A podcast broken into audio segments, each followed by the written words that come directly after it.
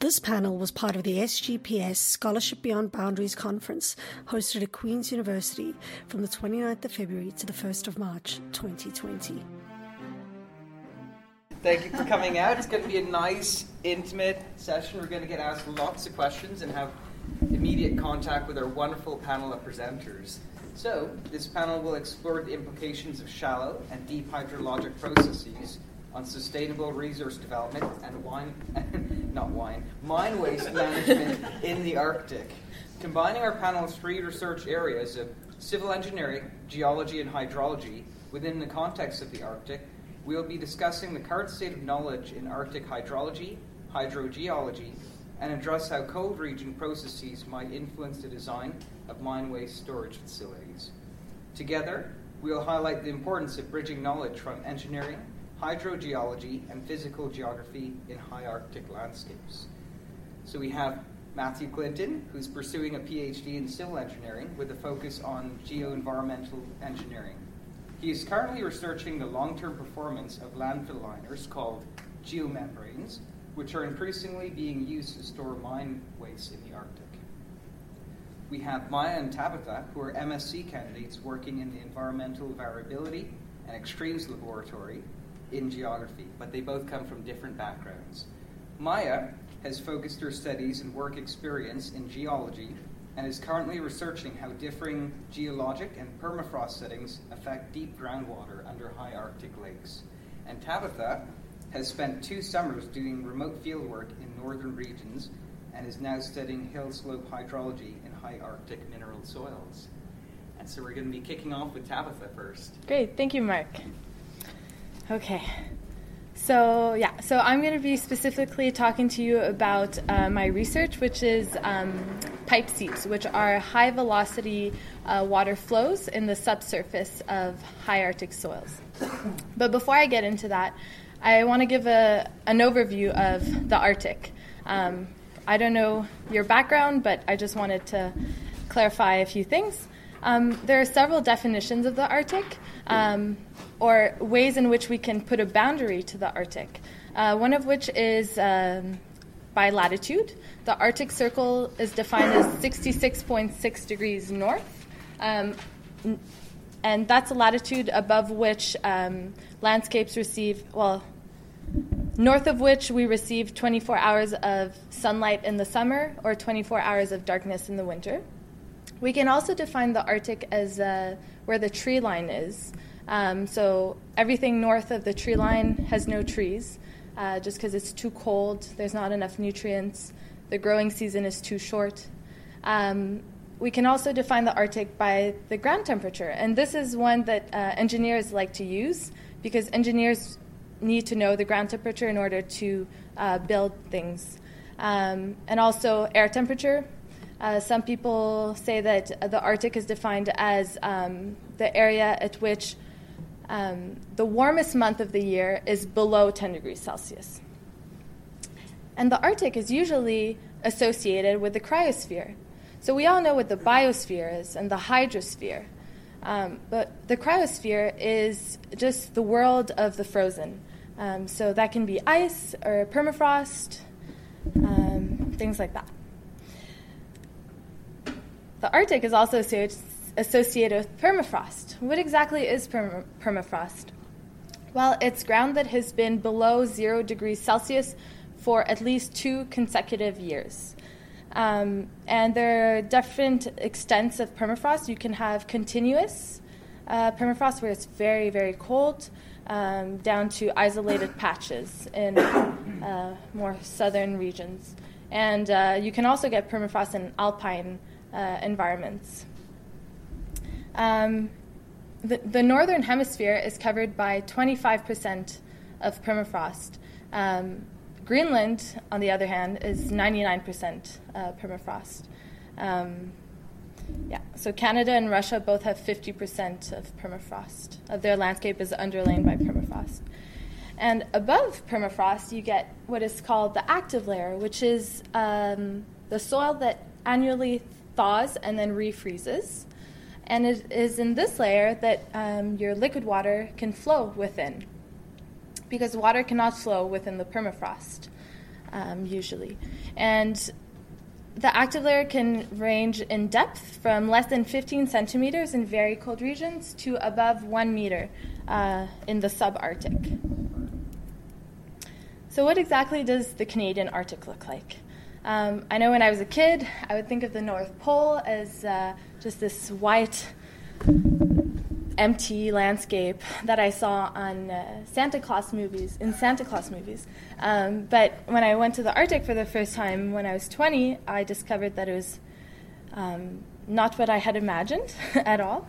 Uh, so this is an image of Iqaluit, which is the capital of um, Nunavut. It's uh, in the southern part of the Arctic. Um, and what you can see at the bottom picture there is uh, actually a church in the form of an igloo. Then, if you go a bit higher north, uh, you can find areas that are completely flat, like Hall Beach. And uh, up, up north, if you go even uh, more north, um, and we reach Axel Heiberg Island, this is an island that's very mountainous and uh, covered in glaciers.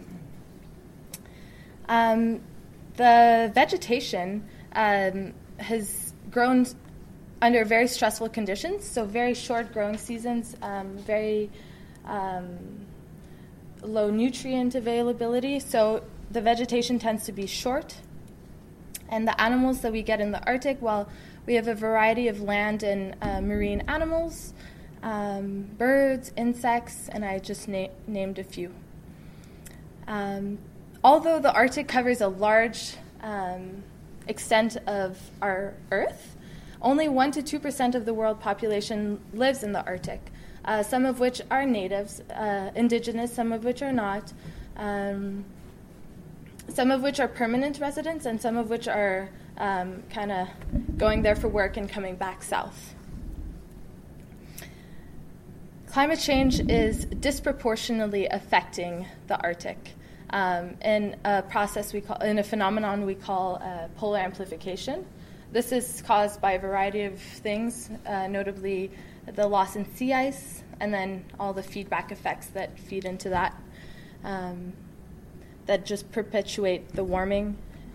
Um, and climate change has, um, has lots of different effects, um, but I won't get into that. Okay, now we're going to switch gears. We're going to start talking about the hydrological cycle. Um, in non-permafrost regions, the hydrology is pretty well understood. We know that there's reservoirs, so places that hold water, and fluxes, um, which are transfers of water from one reservoir to the next. Um, but in permafrost regions, w- we can't apply our knowledge of hydrology in non permafrost regions to permafrost regions because it's so different. Um, for example, we have glaciers uh, up north, which are huge reservoirs of water um, that we don't get down south. So, hydrology is really constrained spatially and temporally in uh, northern regions. The permafrost is a huge constraint on um, water movement. So, as you can see on this uh, diagram, to the right, uh, you, you have permafrost, and so water is allowed to flow above it in suprapermafrost water or below it, subpermafrost uh, water. And I, I will be um, talking about suprapermafrost water, which is above the permafrost, while Maya will be talking uh, about the interaction of both uh, subpermafrost and suprapermafrost.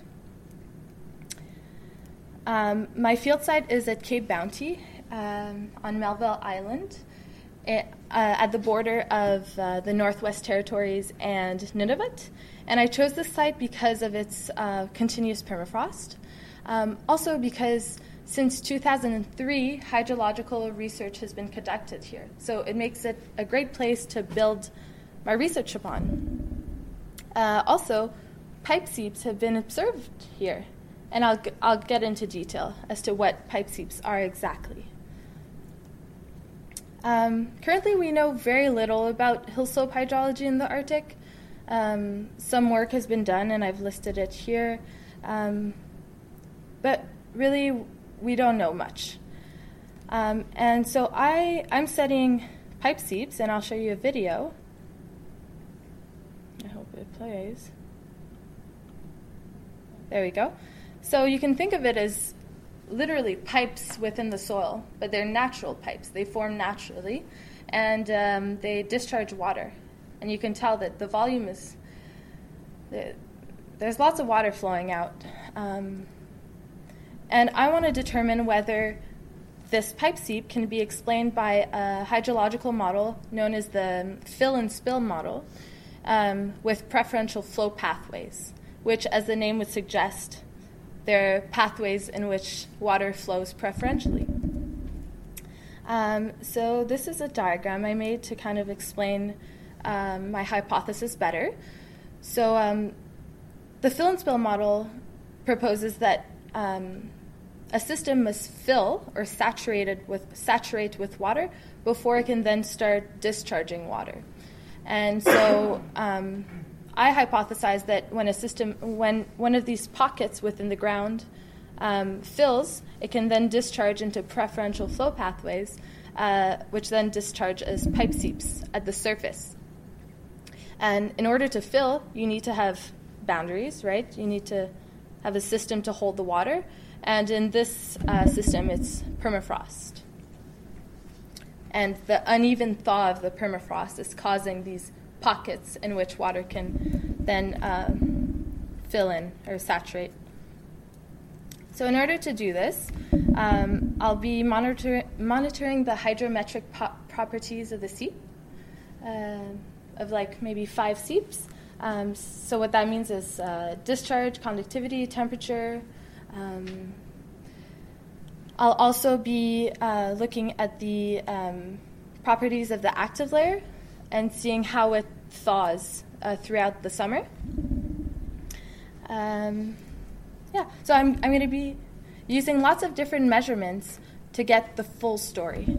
And uh, last year, I went to the field and I measured. I used so many different measurements and so many of them just failed. So it's very important in this field to have repeat measurements using different um, methods, um, especially when it's so expensive to get there. You really want to get results. Um, okay, but who cares? Well, there are several um, implications of my research um, on the hydrological cycle, the biogeochemical cycles, uh, water quality, and geohazards. Um, a principal characteristic of a landscape is, is its hydrology. Before we can start building buildings or drinking the water or being able to rely on water long term, we need to understand the hydrology of a landscape, um, especially when we're faced with changes. For example, climate change is going to change the system quite a lot. We're expected to get a lot more rainfall in some regions of the Arctic, which means that you'll, you'll get a lot more liquid water to the system. Um, and the water, while it's it's uh, constrained to this active layer, um, which means it's going to saturate completely, and then that has effects on the biogeochemistry, um, creating because it creates anoxic conditions. Um, so there's lots of feedback effects. And when I say feedback effects, it's just um, like a f- vicious cycle. Yeah. Um, let's see. Also, when water is in the soil, it interacts with the soil particles. And so nutrients can leach out, uh, biogeochemicals, um, and then they can be mobilized and brought elsewhere, for example, downstreams and into lakes and while people drink water from the lakes. And just to give an, ex- an example of why water is so important uh, for water quality, well, I've been told just recently, but apparently it's been happening for many years now, that um, women in the Arctic that rely on uh, traditional diet of, uh, for example, seal, a lot of marine animals, well, they can no longer breastfeed because there's so much mercury in the oceans that the seals are becoming toxic and then they can no longer breastfeed. Um, yeah. And lastly, water uh, in the soil, when there's water, and you can see in this diagram at the bottom there, uh, when the soil is saturated, it creates pore pressure. And pore pressure can lead to, um, uh, can lead to um, many different things, such as the active layer detachments, which is like a mini landslide, uh, as shown as on the picture above. Yeah. So, in conclusion, um, although we know lots about non permafrost uh, hydrology, there's a lot more to learn on permafrost hydrology. And so, my goal of my master's is to um, determine whether pipe seeps can be explained by uh, these preferential flow pathways with the fill and spill model. And um, the implications extend to the hydrological cycle, the biogeochemical cycle, water quality, and prediction and maybe mitigation of geohazards. Thank you.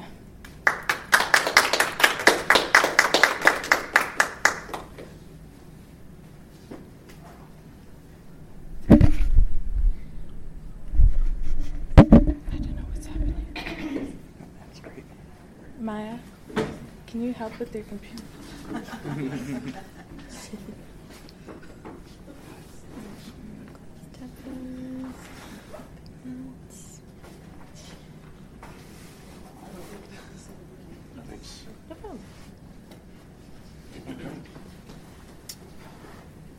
Right, guys. Um, so, so uh, we just had a nice introduction on the Arctic uh, hydrogeology, and I'm going to um, switch things up a little bit and talk a little bit about a different topic, which is the storage of mine waste in the Arctic.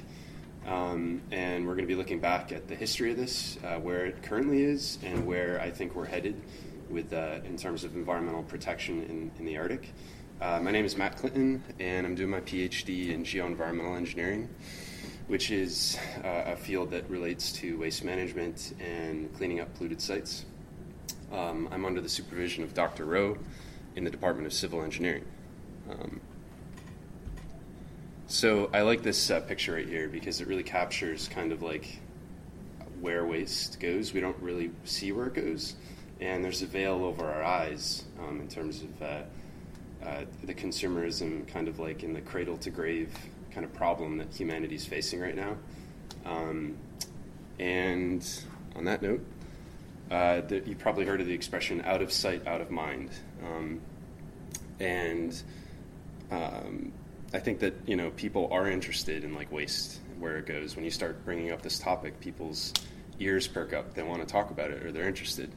Um, and so you know, this uh, approach of uh, the old, I'm calling it the old town dump. Uh, the old town dump is, or town dumps have existed for thousands of years, right? So ancient civilizations, when they had waste, they just threw it in a hole in the ground, right?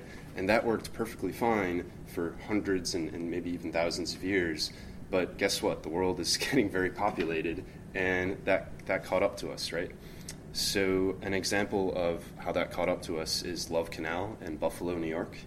Now, Love Canal um, is one of the uh, the most cited, I would say, uh, environmental disasters. Um, and I'm not going to get into this, but it was pretty much uh, some shady business dealings between a suburban developer and a previous chemical company that dumped, called the Hooker Chemical Company, that dumped 22,000 tons of hazardous waste in barrels um, into this site that was subsequently bought by a municipality and a school district and actually I've researched this case a little bit, and the municipality is one of the. They were doing some shady stuff. Let's just leave it at that. Um, but the important thing is that this happened in 1976, and in in the 1970s there was kind of like this sort of uh, understanding of what was going on. Things were changing, and it was really the advent of some important environmental regulations. So it was the advent of geoenvironmental engineering, for example.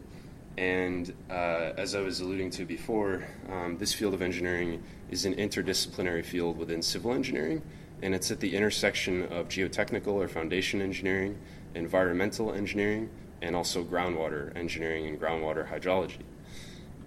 Um, and we have two main responsibilities. So we work on cleaning up polluted sites, and we also work on preventing sites from becoming polluted by constructing and researching barrier systems. So to build a barrier system, we have several tools, but they can generally fall into two categories. There's we work with natural materials, so we work with the actual site we're trying to site these things on actual clay sites.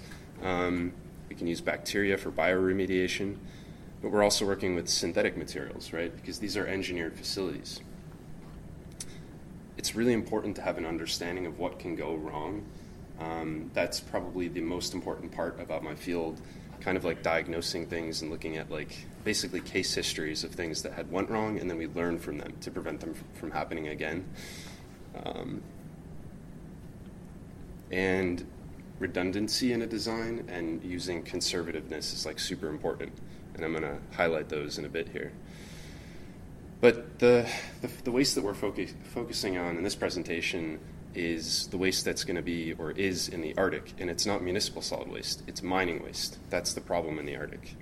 And uh, Canada's mining activities generated $57.6 billion in 2016, and all of that waste um, needs to go somewhere, it needs to be managed properly. And um, so mining waste generally falls into two different categories tailings and waste rock. So when they're when they actually get the mineral out of the ground, the rock, um, it's in pretty low concentrations, whether it's gold or copper, copper or uranium. So there's different processes to extract it, and I don't want to get into details, but they powderize it, and a lot of these processes are pretty water intensive. So they produce this really fine grained slurry material called tailings, which is mostly water and powderized rock, but it can also contain like other chemicals that they use in the process. We also have just like larger fraction stuff of waste rock, Um, so this stuff can contain processed chemicals to use to extract it, as well as heavy metals such as arsenic. But the biggest threat from mine waste is actually what's called acid rock drainage, and that's because rocks and minerals often contain iron, and when ferric iron mixes with air and water, it produces acid, and that leaches out of the waste um, and can get into streams. It can wreak havoc on the environment. So that's one of the main design objectives is to, in the barrier system, to prevent, to make it airtight, prevent air from getting in, as well as water, um, to design a cover that can prevent precipitation from getting in. And as I was uh, talking about earlier, um, you know, it's really important to, especially as a civil engineer, to look at like failures because if you don't understand failures, they're going to happen again, right? It's like the classic lesson of history, right? History repeats itself. So I'm going to talk about two important mining disasters in Canada. So one was really recently, which is concerning. It was in 2014, and it was in British Columbia at the Mount Polley mine. And as you can see, this little before aerial photograph shows the mine site. You can see that they have the open pit mine in, on the north side there, the open pit mine, um, the mine uh, facilities, and then you notice that blue pool thing to the south, and that's the tailing storage facility. And I have a little schematic there that shows a cross section of a tailing storage facility. So they basically construct a big bathtub with embankments, um, and sometimes it's lined, sometimes it's unlined, and the tailings go in and they eventually settle out, leaving like a supernatant fluid on top. So what happened was one of those embankments wasn't designed properly and it was on unstable ground and it uh, actually gave way and it broke, and all those tailings um, leaked out into a local creek, um, Hazeltine Creek, and you can just see how the creek kind of like lit up. You could that's from the sediments in the creek, uh, and this tailings waste traveled um, almost five kilometers downstream into the receiving um, lake, which was called Quesnel Lake. And there's another photograph of the uh, the breach in the embankment, and the tailings, um, just really wreaking havoc uh, on this site. Um, and then the last uh, failure I want to talk about is this happened in the Arctic. Um, this was Giant Mine, which is a gold mine in Yellow, Yellowknife, Northwest Territories, and it um, it's been oper- it was operational for several decades in the mid mid middle of the 20th century. Um, but the last mining company um, to to have it went bankrupt, and they left uh, almost t- uh, 250 or 237,000 tons of arsenic trioxide dust, which is a byproduct of um, the gold extraction. And because they went bankrupt, the uh, government had to step in to take resp- to take uh, responsibility of the cleanup, and that uh, that fell on the Department of Indian Affairs, Indian Affairs and Northern Development. And they um, basically, with their consultants who helped design it, they uh, landed on this solution, this remediation solution, which they termed the frozen block method, which basically involved them taking all that arsenic waste and putting it back in the mine and then freezing it with a refrigeration method that cost taxpayers $900 million. So, is that environmental justice if the mining company just makes all these profits and then throws it on the taxpayer to, to clean it up? And the other problem is that uh, it's an active solution, meaning that it needs continual refrigeration. So, what if they just up and leave and the refrigerators turn off? Or what if there's some issue and they can't refrigerate it for some reason? So that's not a good design if it requires continual refrigeration. So let's talk a little bit more about the Arctic mine waste. So um, more than $8 billion in new Arctic mineral resource development is anticipated in the next decade. And that's concerning because there's going to be a lot of waste and potentially a lot of issues. So it's something that we need to have a discussion about as a society um, both from an engineering point of view, but also from um, a societal point of view, and just like all sorts of different uh, disciplines should be talking about this, I think. Um, but uh, I do want to touch briefly on how it's been stored in the past in the Arctic, and kind of like where we're where we're heading, and I think where I would recommend and hope that we are heading in a safer direction. So the interesting thing is that um, because there's permafrost, uh, they have actually been using what's called the freeze-back cover method. So they're relying on frozen ground for the barrier. They have been doing that, um, and they still actually do it in some places. And a lot of these uh, uh, mining waste sites that had used, used this method are just sitting there with this frozen method.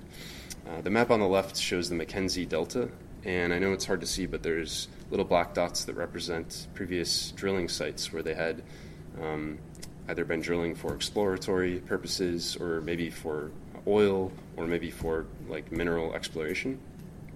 And uh, drilling produces drilling waste. so they basically took the drilling fluids and they dug a hole in the permafrost, put them in there, and then uh, covered it back up and relied on you know the frozen ground to the permafrost to encapsulate it, freeze it.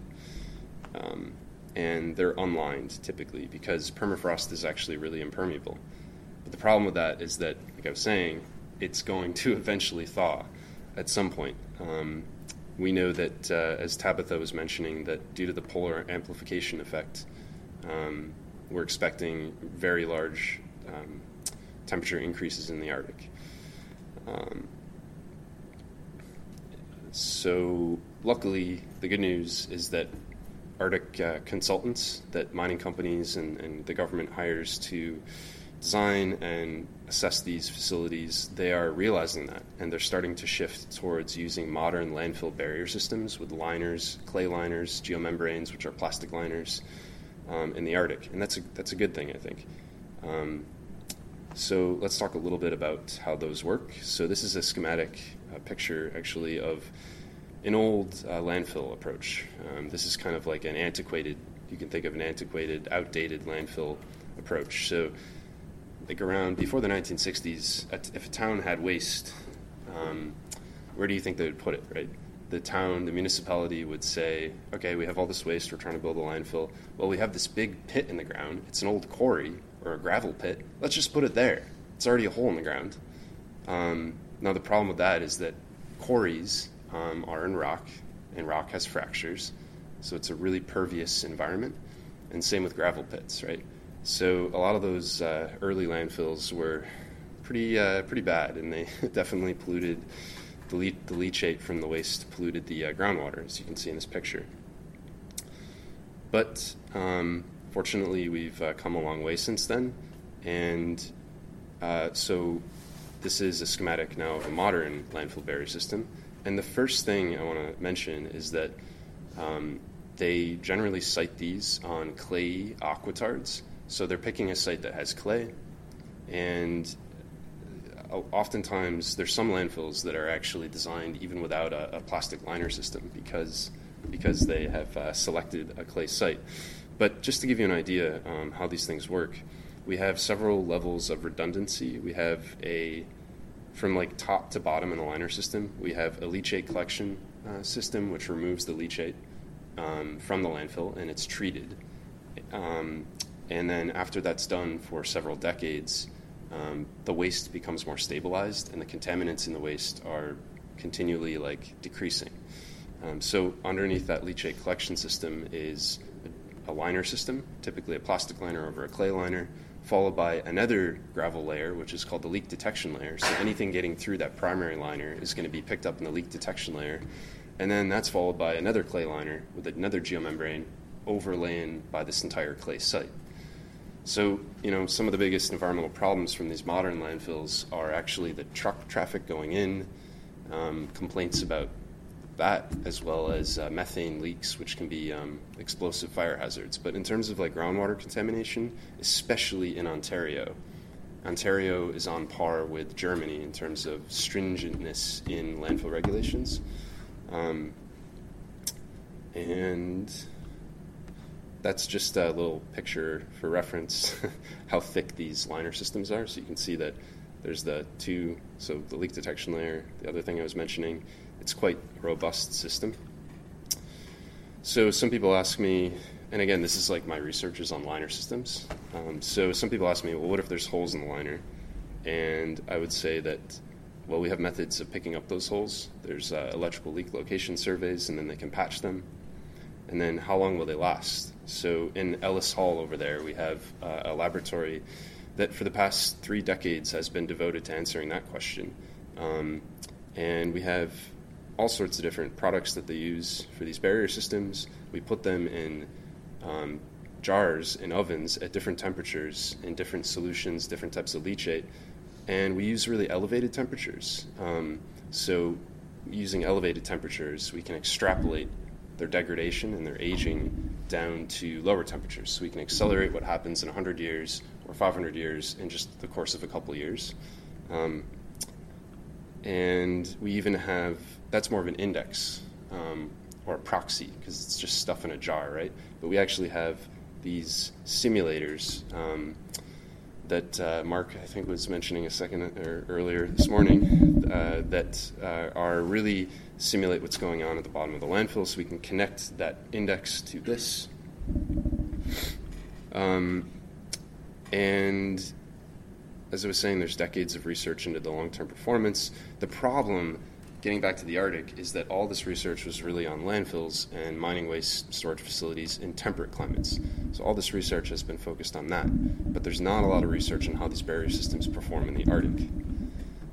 And that is what uh, the research group that I'm working in um, and with Professor Kerry Rowe, we're just starting to, to look at this. We got an NSERC grant uh, last year to to look um, pretty heavily into this. With I think there's enough funding for seven PhD students over the course of like four years, just to start the, the project off.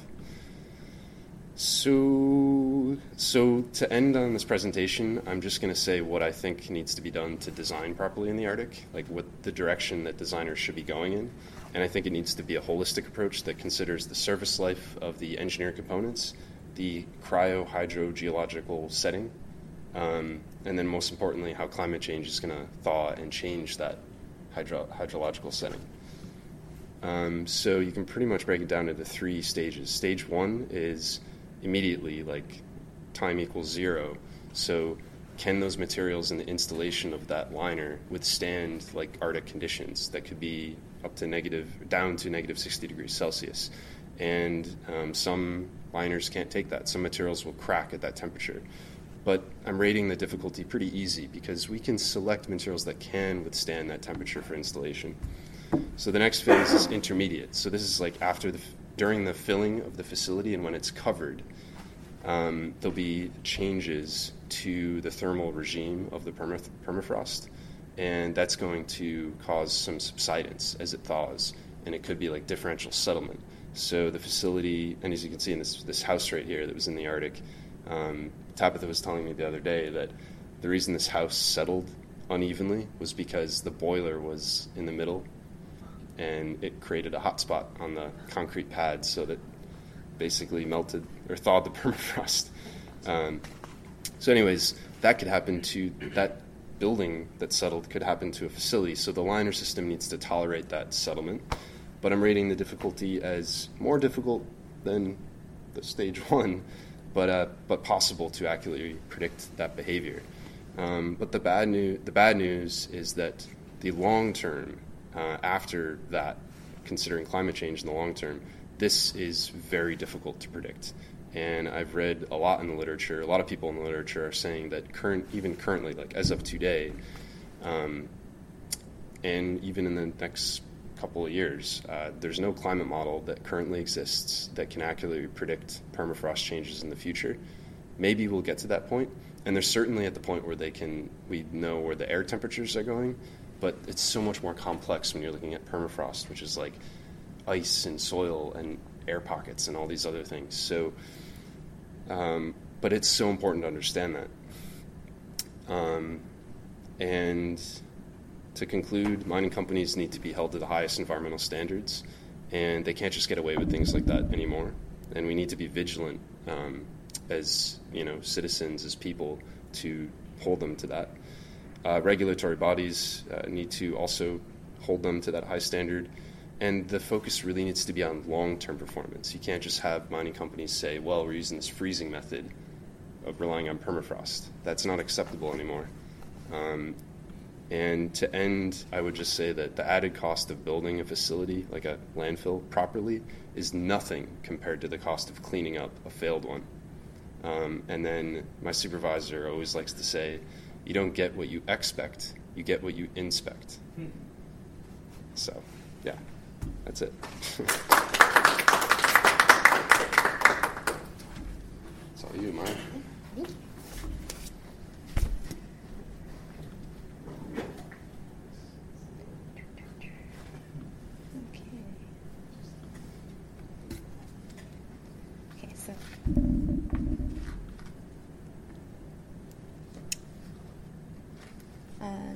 So my name is Maya Summers, um, and I'm currently in my uh, first year of my master's in geography department uh, here at Queen's, and uh, I'm going to be talking um, about what processes are, are going on beneath the permafrost. So Tabitha kind of covered um, the hydrology at the surface, and now I want to talk about what might be going on beneath that, um, and why understanding these systems are are going to be important.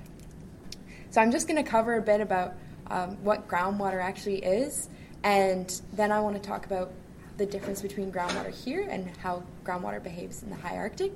Um, and then I, I really want to focus on how groundwater interacts with high Arctic lakes, and then I'm going to discuss a little bit about the research that I'm hoping to do.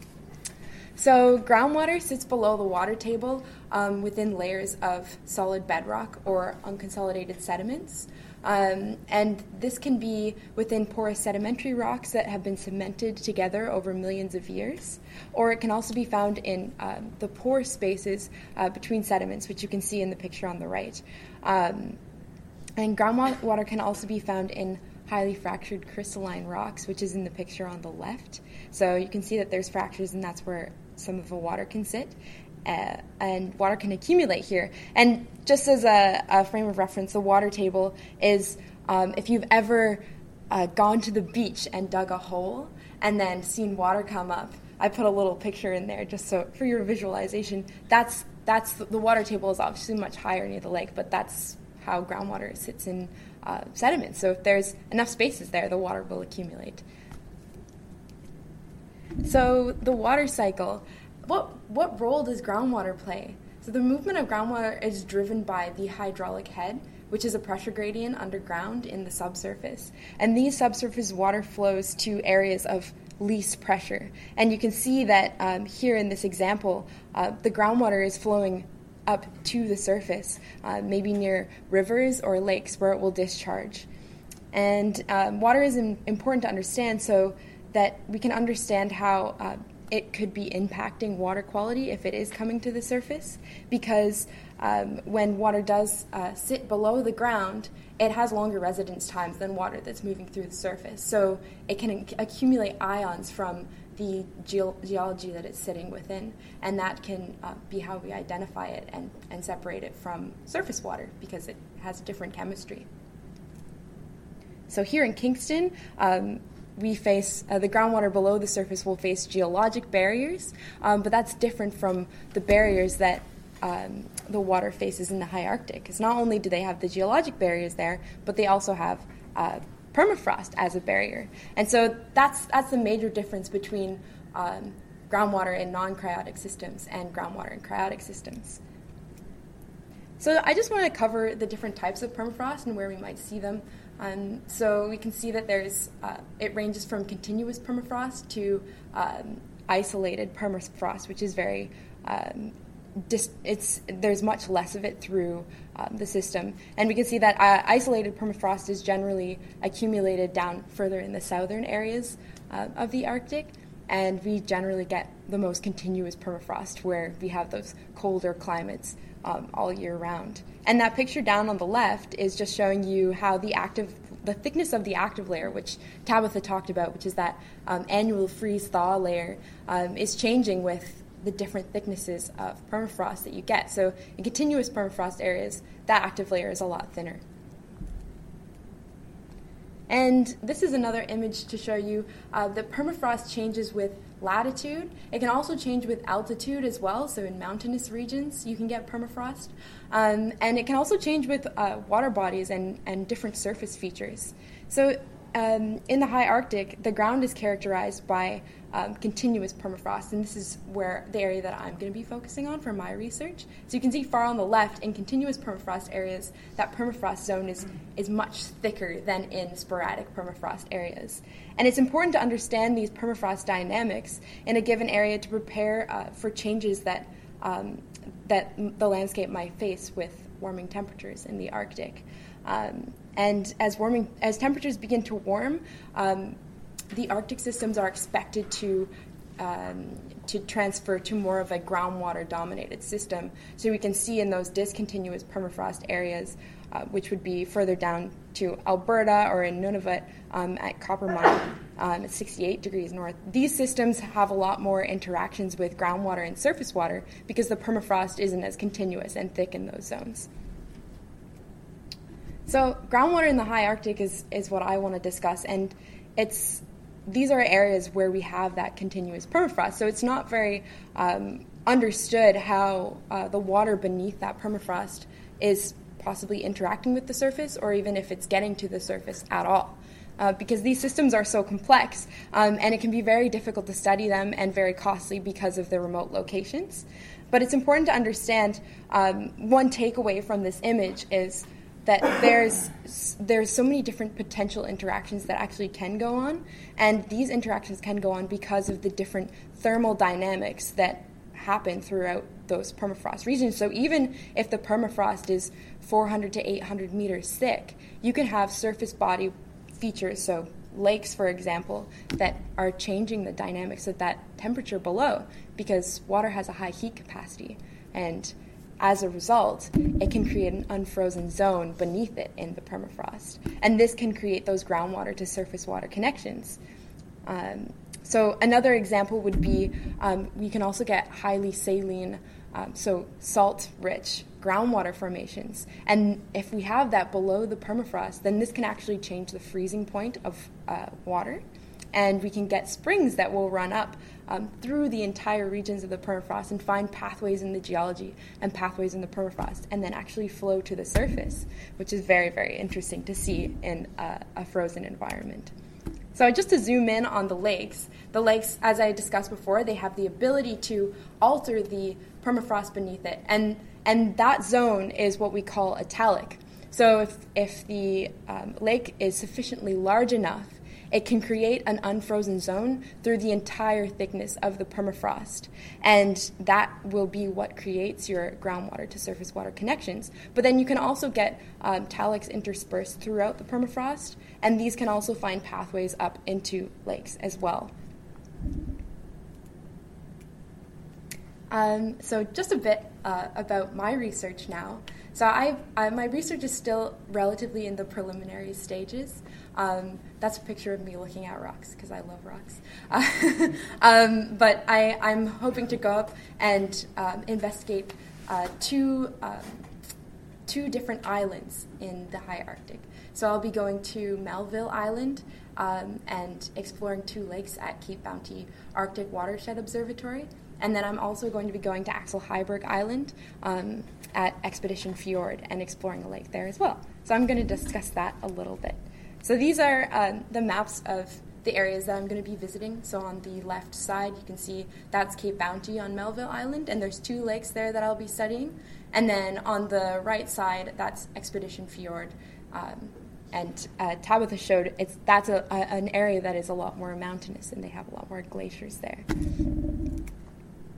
So these are pictures of two of the lakes at Cape Bounty. Um, and uh, one thing to notice, the reason why I showed this picture is um, lakes can look rather uh, boring and maybe quiescent. Um, a lake like this, you wouldn't really think there's a lot going on. But one, one thing to notice is the color difference in the water. So we can see that East Lake on the right side has very like blue water. So the water there is relatively clear, um, and there's not a lot of turbidity going on. But um, recently, I think it was in 2012, West Lake went very turbid. So we know that there's some things that are going on in West Lake. And even though they're right beside each other, there's differences happening there. And so that's why they started to investigate um, what might be going on.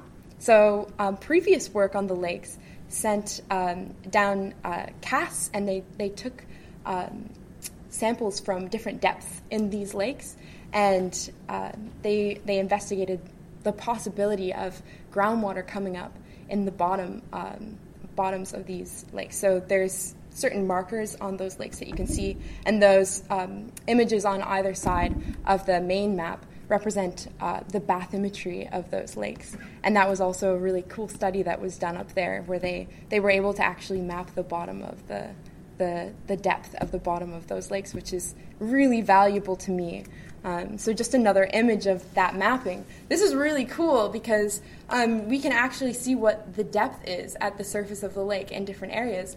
Because if the lake is cloudy, we'll, we can never see this, and that's what makes it so difficult to study.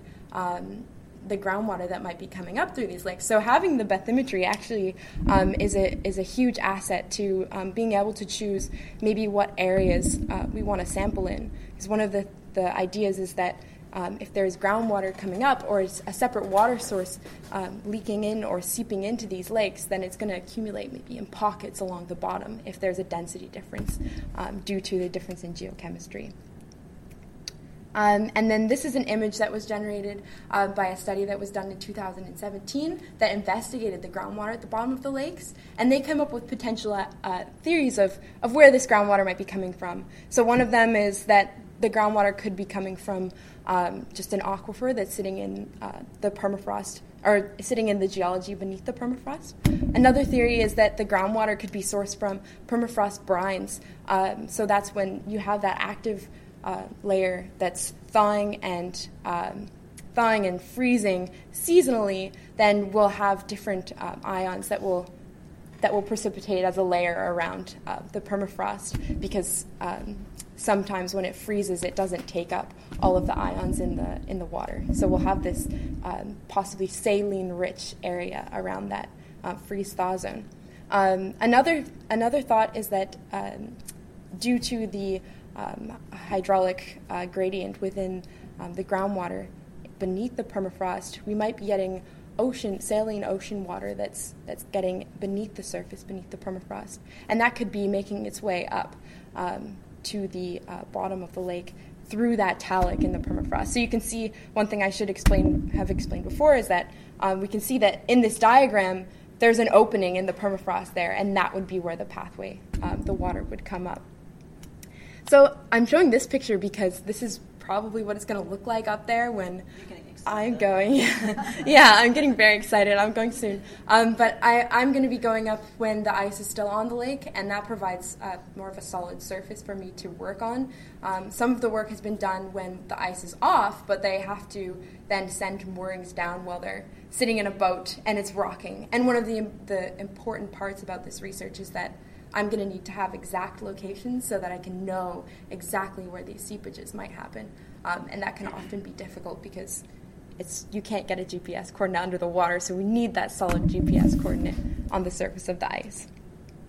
Um, and these are some images of the sampling methods that were used in the past, and I'm going to try and evolve these into something that will work better for me um, because the, what we do is we combine these sensors um, and we'll send them down and inspect areas at the bottom of the lake to see, oh, okay, is the chemistry different here from the surface of the water? And if we find interesting areas um, using the data from the past, then we'll place moorings in the bottom and see if we can detect um, if there are seasonal uh, changes. So if I put moorings down in the spring and then leave them there all summer, is are these ionic chemistries changing um, with with the change in uh, season, which would be really interesting to see. And another thing that I'm using, um, which I think I'll just put it up here, is um, it's, called, it's called a remotely operated vehicle, and pretty much like an underwater drone.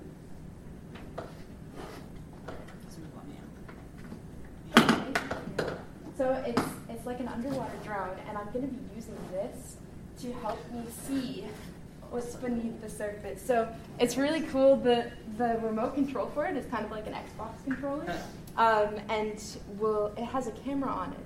So when I go and explore these lakes, I can send it down and and kind of see what's going on beneath, and if I'm in the spot that I want to be in.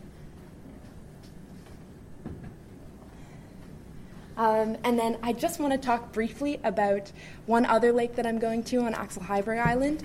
And this lake um, was uh, kind of um, thought about later in this experiment uh, because we don't have as much information on it in terms of the research that's been studied. Um, and uh, the interesting thing about this lake is that you can it's very clear, so we can visibly see the bottom of the lake, and there are visible um, differences in the water chemistry because there's these cloudy pools. So there are images from the ROV going down into these lakes, and we see these almost like ponds in the bottom of the lake because the water at the bottom is pooling in these depressions in the lake and it's very cloudy. So I really want to, I'm excited to explore that.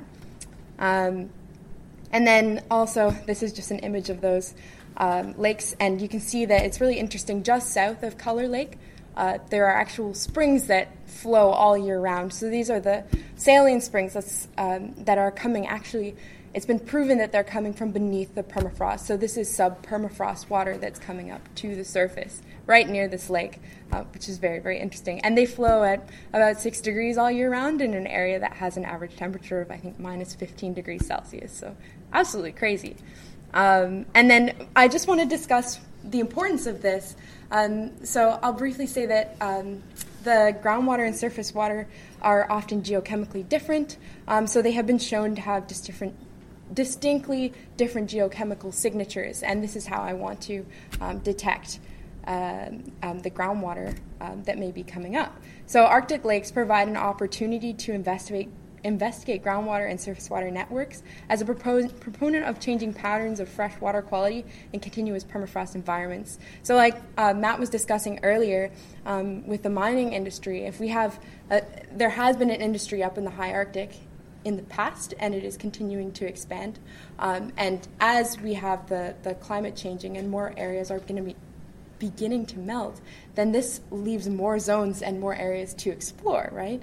So if we have mine tailing ponds that are being put in there, um, and all they're using to protect this mine waste is the permafrost, which, if we find that um, bodies of water can create those surface water to groundwater connections, then this is a potential connection for those mine tailings to actually get in connection with, with the water flowing through the system. So it's very important to understand um, the hydrologic, our hydrogeologic connections and, and hydrologic connections in these areas because we haven't, we don't really know that much about them and we don't know how they're changing with the changing climate in the north.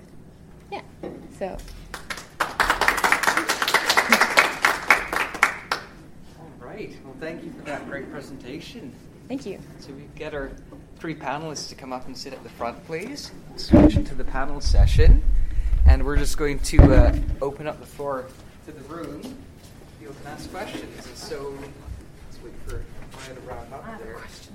Tabitha, I think, can I put up that image of Yes. some frost? Because I think that would be really nice to have. All right. While you're doing that in the meantime, so to open up a question period, how did you all make this wonderful Beyond Boundaries connection? And do you see any collaborative projects coming out of this? Um, yeah, so me and Tabitha are friends, and when I heard about the conference, I immediately thought, um, because our lab has this new NSERC grant to do Arctic research, and I immediately thought she, I knew she was doing Arctic stuff, so that's kind of how it started. And then, of course, you got involved. Yeah, they and then they asked me because I'm uh, I'm sitting in the office with Tabitha, and so she asked me if I wanted to do this, and I was like, oh, that's so cool because because I'd read about um, about the the mining industry, but I the and how the industry might affect. Um, the environment up there, but I didn't really know much about it, so I thought, okay, well, this is like such a great opportunity for collaboration. Um, so yeah. But is this going to be a collaboration with the new NSERC grant, or is it just going to be the civil engineers? Uh, no, it's that that grant's just for our Or geoengineers. landfill laboratory, but um, right.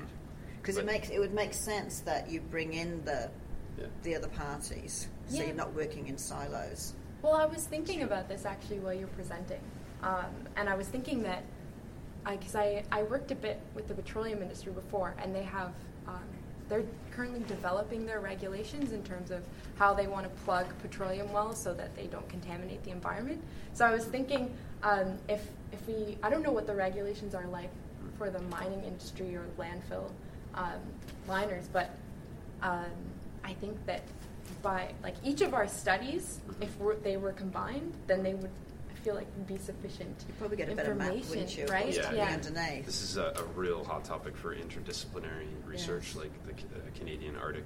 Um, and you know, I think that Queens. So our like, we've done a little bit. Um, our landfill research lab has done a little bit with the Arctic, but it was actually in Antarctica.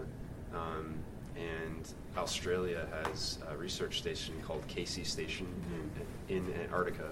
And one of a previous student was working there, looking at some stuff, but it wasn't. It was just one or two students. It wasn't like an NSERC grant. So now we're really starting to look at it.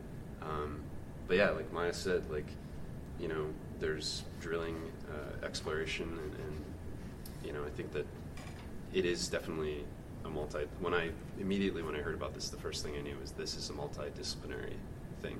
Mm. So Because if, if you if between the two of you, you can map out where the water's coming from, from well, what's happening with the permafrost and where the where the gaps are, the leaks are, mm-hmm. um, where the potential of it coming back up through something else. Mm. Then for the mining industry, right, and an interesting then you could thing. say, well, you, you, we can't do anything around here. We, if you're going to do a liner, the liner needs to be over here, so it's not interact. Nothing, not, nothing of that wastage is going to get into those cracks, even knowing that the geology is going to be constantly changing. Yeah. Um, a difficulty is that I I hear that lots of geographers cannot find jobs because a lot of the requirements is oh you need an engineering degree, even though geographers do have.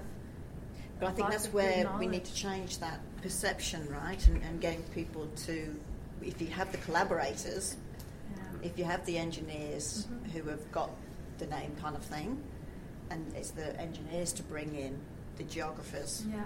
and geologists and geologists and things Yeah. like that. And we went to um, program. Mhm. And we went to my well, actually all three of us went to engineering uh, talk on permafrost, and there was this guy In working in the industry. Yeah, that guy. But uh, one of the questions at the end was, well, it was an engineer, and he asked, well. Um, Sometimes I get a contract, but they don't give me the proper data. So I just do the job based on what I know, but I don't have proper data to do a good job. Right, so we should be using you guys. Yeah. Yeah. Yeah. That should be all part of the package. Good question from Yeah, Sue. we're- So- Sorry, I'm in the front here, that's No, no, why. no. So, extending that beyond further boundaries, Mhm. and this is something, don't take this as a criticism, but it's something that we've been talking about within the department, is the intersection of humans Yeah. and how you guys need to be incorporating going beyond that and not just staying in well these are the physical properties of what we're doing. Because if after all we're talking about human intervention in all of these things and the influences of such um, i'm wondering if there's any consideration for um, in you know in all cases of, of your research as as we do further down here and just maybe by way of explanation I am in, in the geography and planning department as a PhD student, but I am a professional licensed archaeologist in the province of Ontario. So we are constantly bringing in the human um, relationship to the transformation of the landscape because that's how we understand it culturally.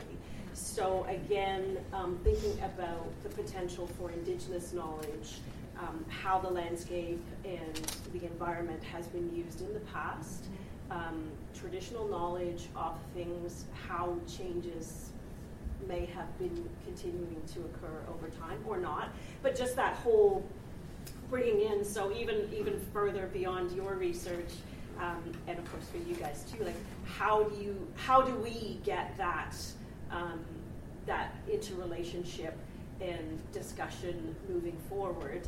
Um, and and then uh, there was another part to my question it, but it's gone out of my head. oh yeah. Um, so in terms of the, the industries themselves, I'm thinking particularly the mining industries and, and all those sorts of things. Um, and I get really, I'm, I get really annoyed, but I won't go on a tirade about this. But just thinking of the whole concept, which has been around for a long, long time, like completely in, in my memory, reduce, reuse, recycle um, you know, that whole mantra, it seems to me that we're completely ignoring the reduce part and we are continuing to gobble up Yeah. everything, but for what? Uh, and then, so again, linking this back to consumerism, which was your, your great slide there at the beginning, and lack of knowledge and understanding of the average person of all of this stuff that goes into all of the things we like to consume, and we're all guilty of it. You know, I'm you know, I just look at what I've gone on. But, you know, thinking about that and how do we change um, the capitalist system? I know that's a really hard thing. But I mean, yeah, to me, it begins with basic education and understanding of the, the choices that we make um, in terms of our purchases and you know what is good for the environment, what is bad, and then how do you weigh and balance those things, and do we really all need to be consuming Yeah. all this stuff? Sorry, And I- Sorry, did you try not to go on my But I can time. go after you.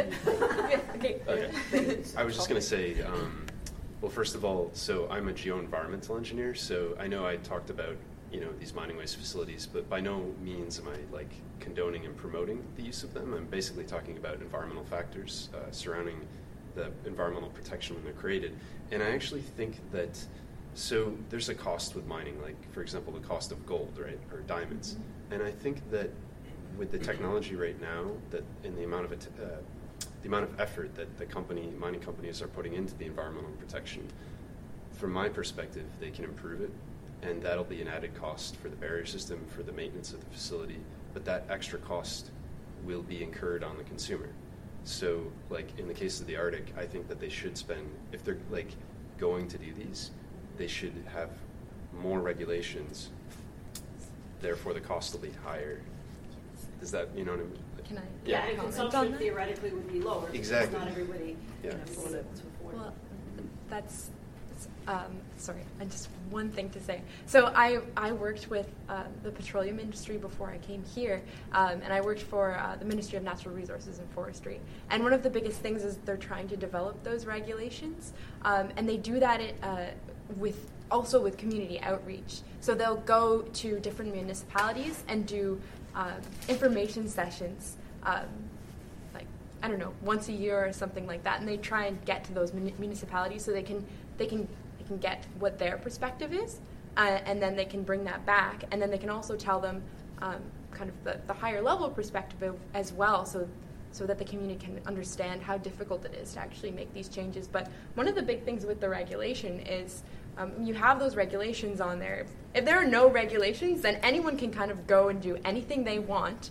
and it's easier for them to do it. But if you have the regulation, then there's a lot more steps that they have to go to to actually um, start that, that mine or like drill their petroleum well. And I, I think that that is a step forward, but I also really agree in terms of um, the education is, is a really big thing. And, and not wanting to crush your spirits Okay. to regulations. Yeah. Having been through this on the cultural side for over 35 years, Yeah.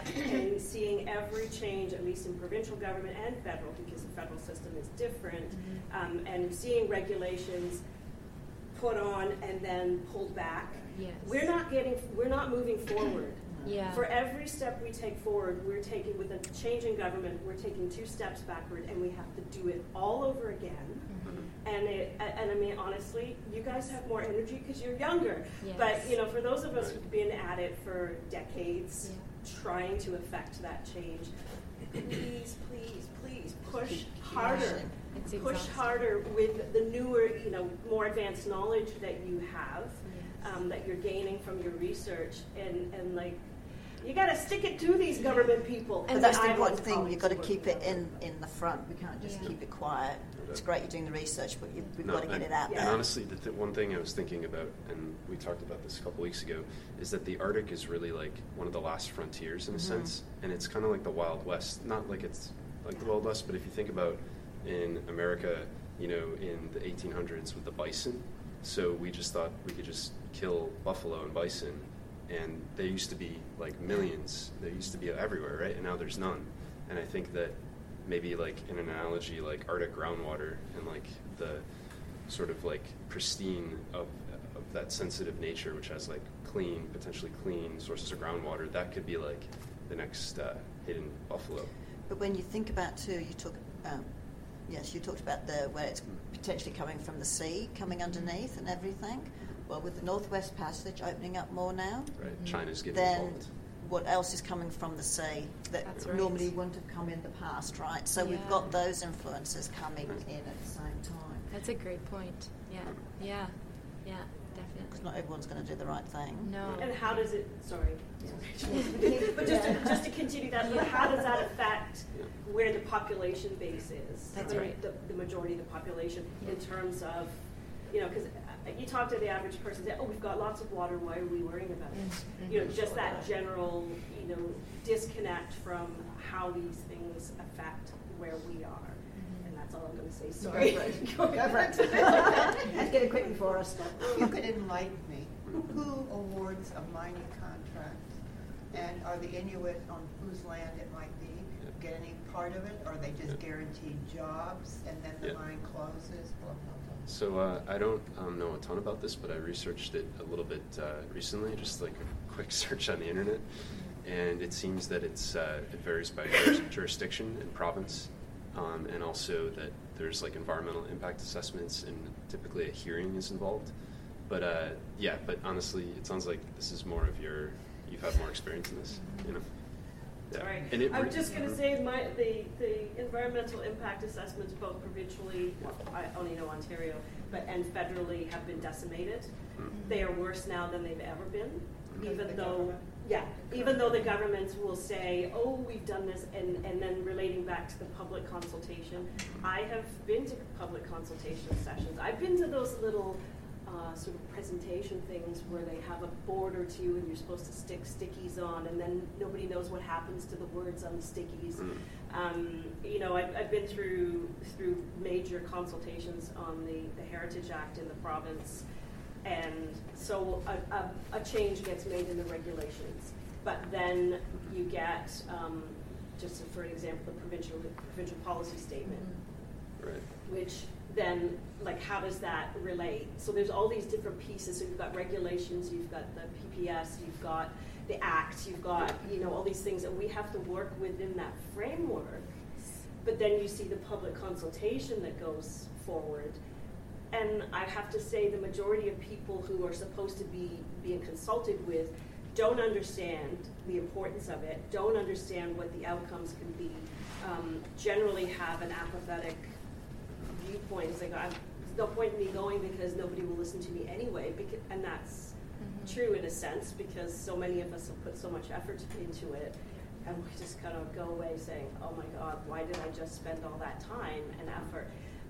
So it's a constant, you know, it's a constant push, and and then the other part of it is the academic part getting out into so all the research, and you know, we we we see it happening right now.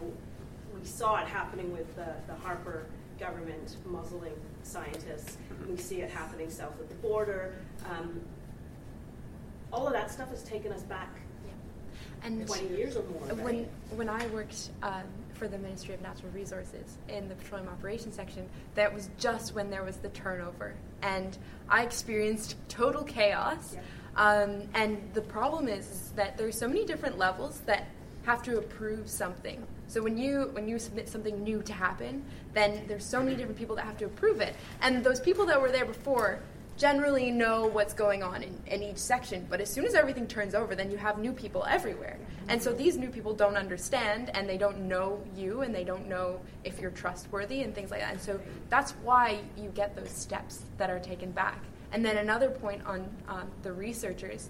So we, we were working with uh, different researchers when I was there, and we kept having to bring it back because researchers get so excited about what they're doing, but we can't sell all of that at once because the higher level won't understand what it is or why it's important. So I think that's a huge gap, being able to take um, higher level research and communicate it in a condensed way that can get the important message across quick enough before things have to change over again. It's and, and I totally agree with you. It's it's very frustrating. Yeah. But you guys are doing great research. Yeah. and, and I would encourage you to just keep pushing and shoving and being mouthy about it. And, and that's a big part of it is You've got to is get the word really- out. It seems that these hearings and these approval processes are some are stringent and maybe you know and they're not created equal. Like some, that, that's one of the problems that I see about these, uh, especially like when I'm dealing with barriers barrier systems and landfills, is that some like have like a ton of attention. Thing is that you know even if they don't really like mine in the Arctic, there will be like people moving up in the Arctic. So I think that researching the Arctic you know, in terms of like permafrost changes and groundwater hydrology, no matter what happens, it's going to, to thaw and warm up. And people are going to say, oh, that's a nice place to live. I'd like to move up there. And, and can I caution everyone as an Australian, mm-hmm. you don't want to get like Australia. Like we have a, we Yes, used getting to, hotter. yeah, it's getting hotter, and we used to have this huge water basin underneath. Like I remember when I first went to university in Perth, I go, how come all the footpaths are all yellow? And they go, oh, that's the groundwater, the bore water underneath. It's come up, you know, they're taking it straight. And that used to be this big plateau over the whole of Western Australia and half of South Australia was this big plain of water. They're not allowed to use that water now. It's forbidden because that big land mass or mass underneath is now below knee level. That's the height of it. So that's, so all the water has gone, right? And there's nothing else to fill it in. And we're having we're doing a lot of mining still in Australia. Yeah, and of about. course ScoMo, our lovely Prime Minister, still wants to do coal mining. Mm. Well, coal mining takes a lot of fresh water yeah. To produce, to get it out of the soil and clean it up to be able to ship it off overseas. Australia doesn't have a lot of fresh water. hmm Now, the same could happen up in the Arctic where you've got these mining companies coming in, mm-hmm. and if, if more do go up there because they find it easier to get mm-hmm. down into the ground, then the groundwater and everything else that you guys are doing are going to be super important. One, for making sure it doesn't get contaminated, mm-hmm. and then the second is do we have enough to be able to do that and for everyone else to still, have whichever populations move up there, to be able to live? I know it's just a statement, sorry.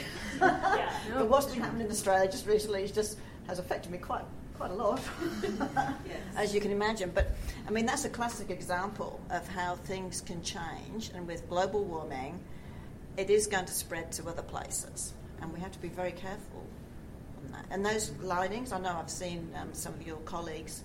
Um, have shown about the linings for the oil, carrying the oil, and, and the waste, like you said, the big football fields worth Mhm. and Yeah. things.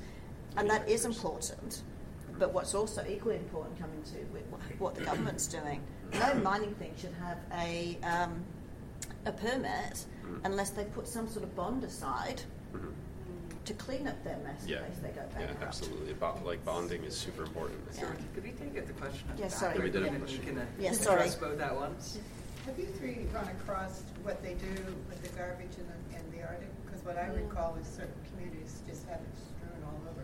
There's no disposal of it.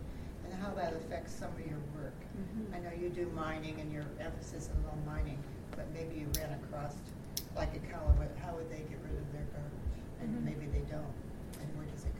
In? your research? Yeah.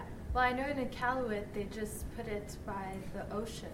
Um, not, they just store it there, and they don't dig because it's frozen. They just leave it there. So it's just in There's the- just a pile, yeah. So when there is runoff that occurs and then eventually reaches streams, for example, that that affects their drinking water. And Wow. especially Iqaluit is growing so much that they're going to have to change or add an, another.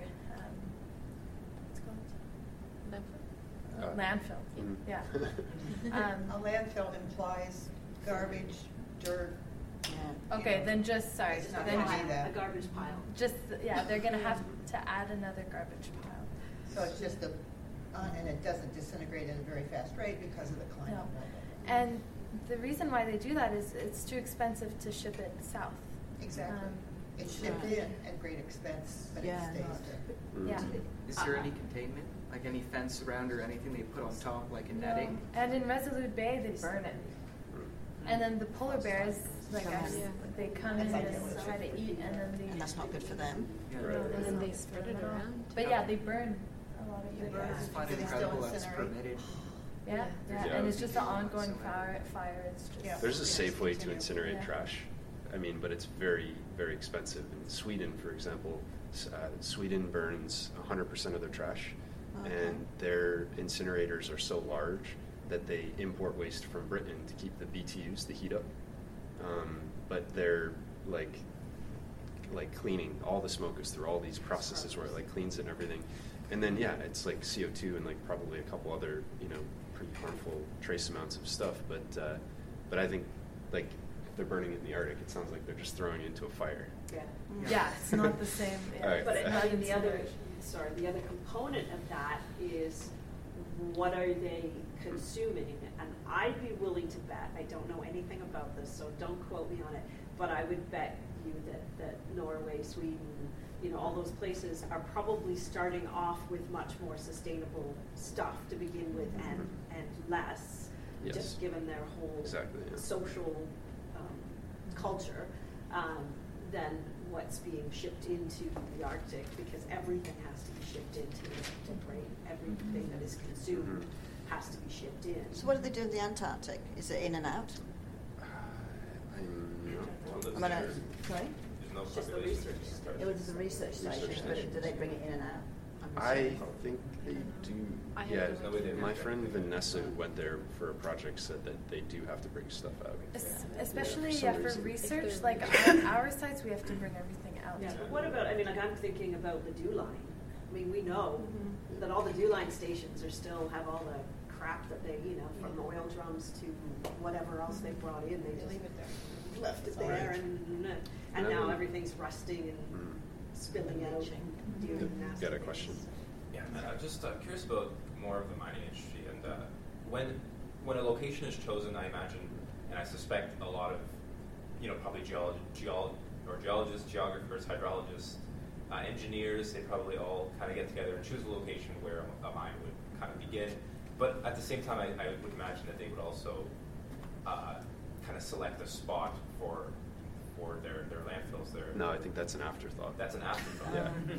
I mean, So- let's be so- real. They're mining company. They're after Yeah. the money, the profits. They're after where the gold is, right? Mm. So, So that should be something, if, if there was a good Yeah. regulation, they should have a plan. So- so- so it See, doesn't- a, it a landfill in a landfill in Toronto, for example, would be the first thought would be where's the natural aquitard, where's the clay site? So they'd be selecting it, and there'd be a lot of Yes.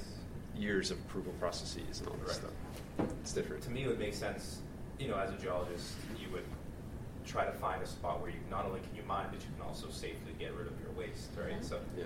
um, No, I don't think so, so you're saying that that their wastes aren't necessarily a concern at the beginning, only after mining has already happened. No, it's a concern from the beginning to end. I mean, it's never not a like it. Once it's mined, once waste is put somewhere, like you know, it, it's always there, right? So, but I think that all we can do is at le- we can put more pressure on them by requiring more robust barrier systems. So that, like our research lab, like what we're doing is researching like technology to like the best type of technology for the barrier systems, right? So the, the problem is that they don't always use it, or they may use it, but they install it like they don't put it in properly. Um, like that's a huge part of it. Like especially with geomembranes, like they wrinkle in the sun, for example. So the best time to cover it is in the night because you want it like really in intimate contact with the, the subgrade. And the But- only time you get night is in the winter. Yeah. Yeah. So yeah, Are if, there, if you're are there any other sort of ideas besides these barriers that that Um, Yeah. have There's- kind of yeah, emerged for, absolutely. for waste management? um, like there's incineration Right. um, and But how do you Trying to consider think water? Like, yeah.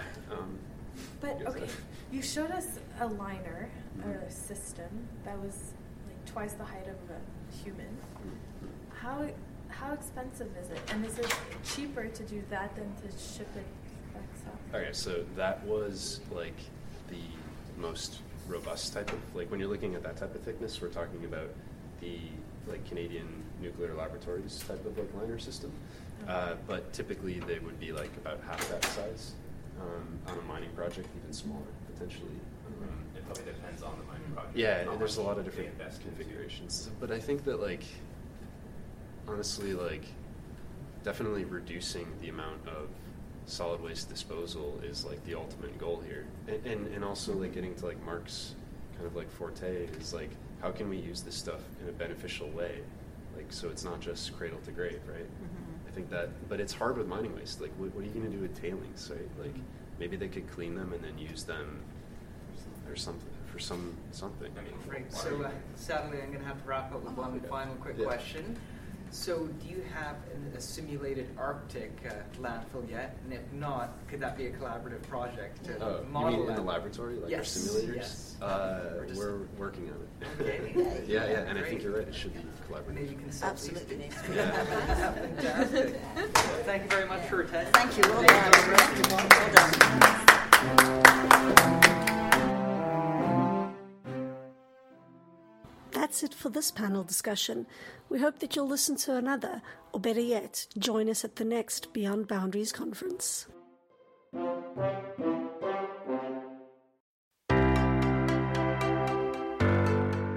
Thank you for listening to this podcast produced at CFRC 101.9 FM in Kingston, Ontario, at Queen's University, situated on the traditional territory of the Anishinaabe and Haudenosaunee peoples. The CFRC Podcast Network at podcast.cfrc.ca is brought to you by the generous support of the Queen's University Faculty of Engineering and Applied Sciences.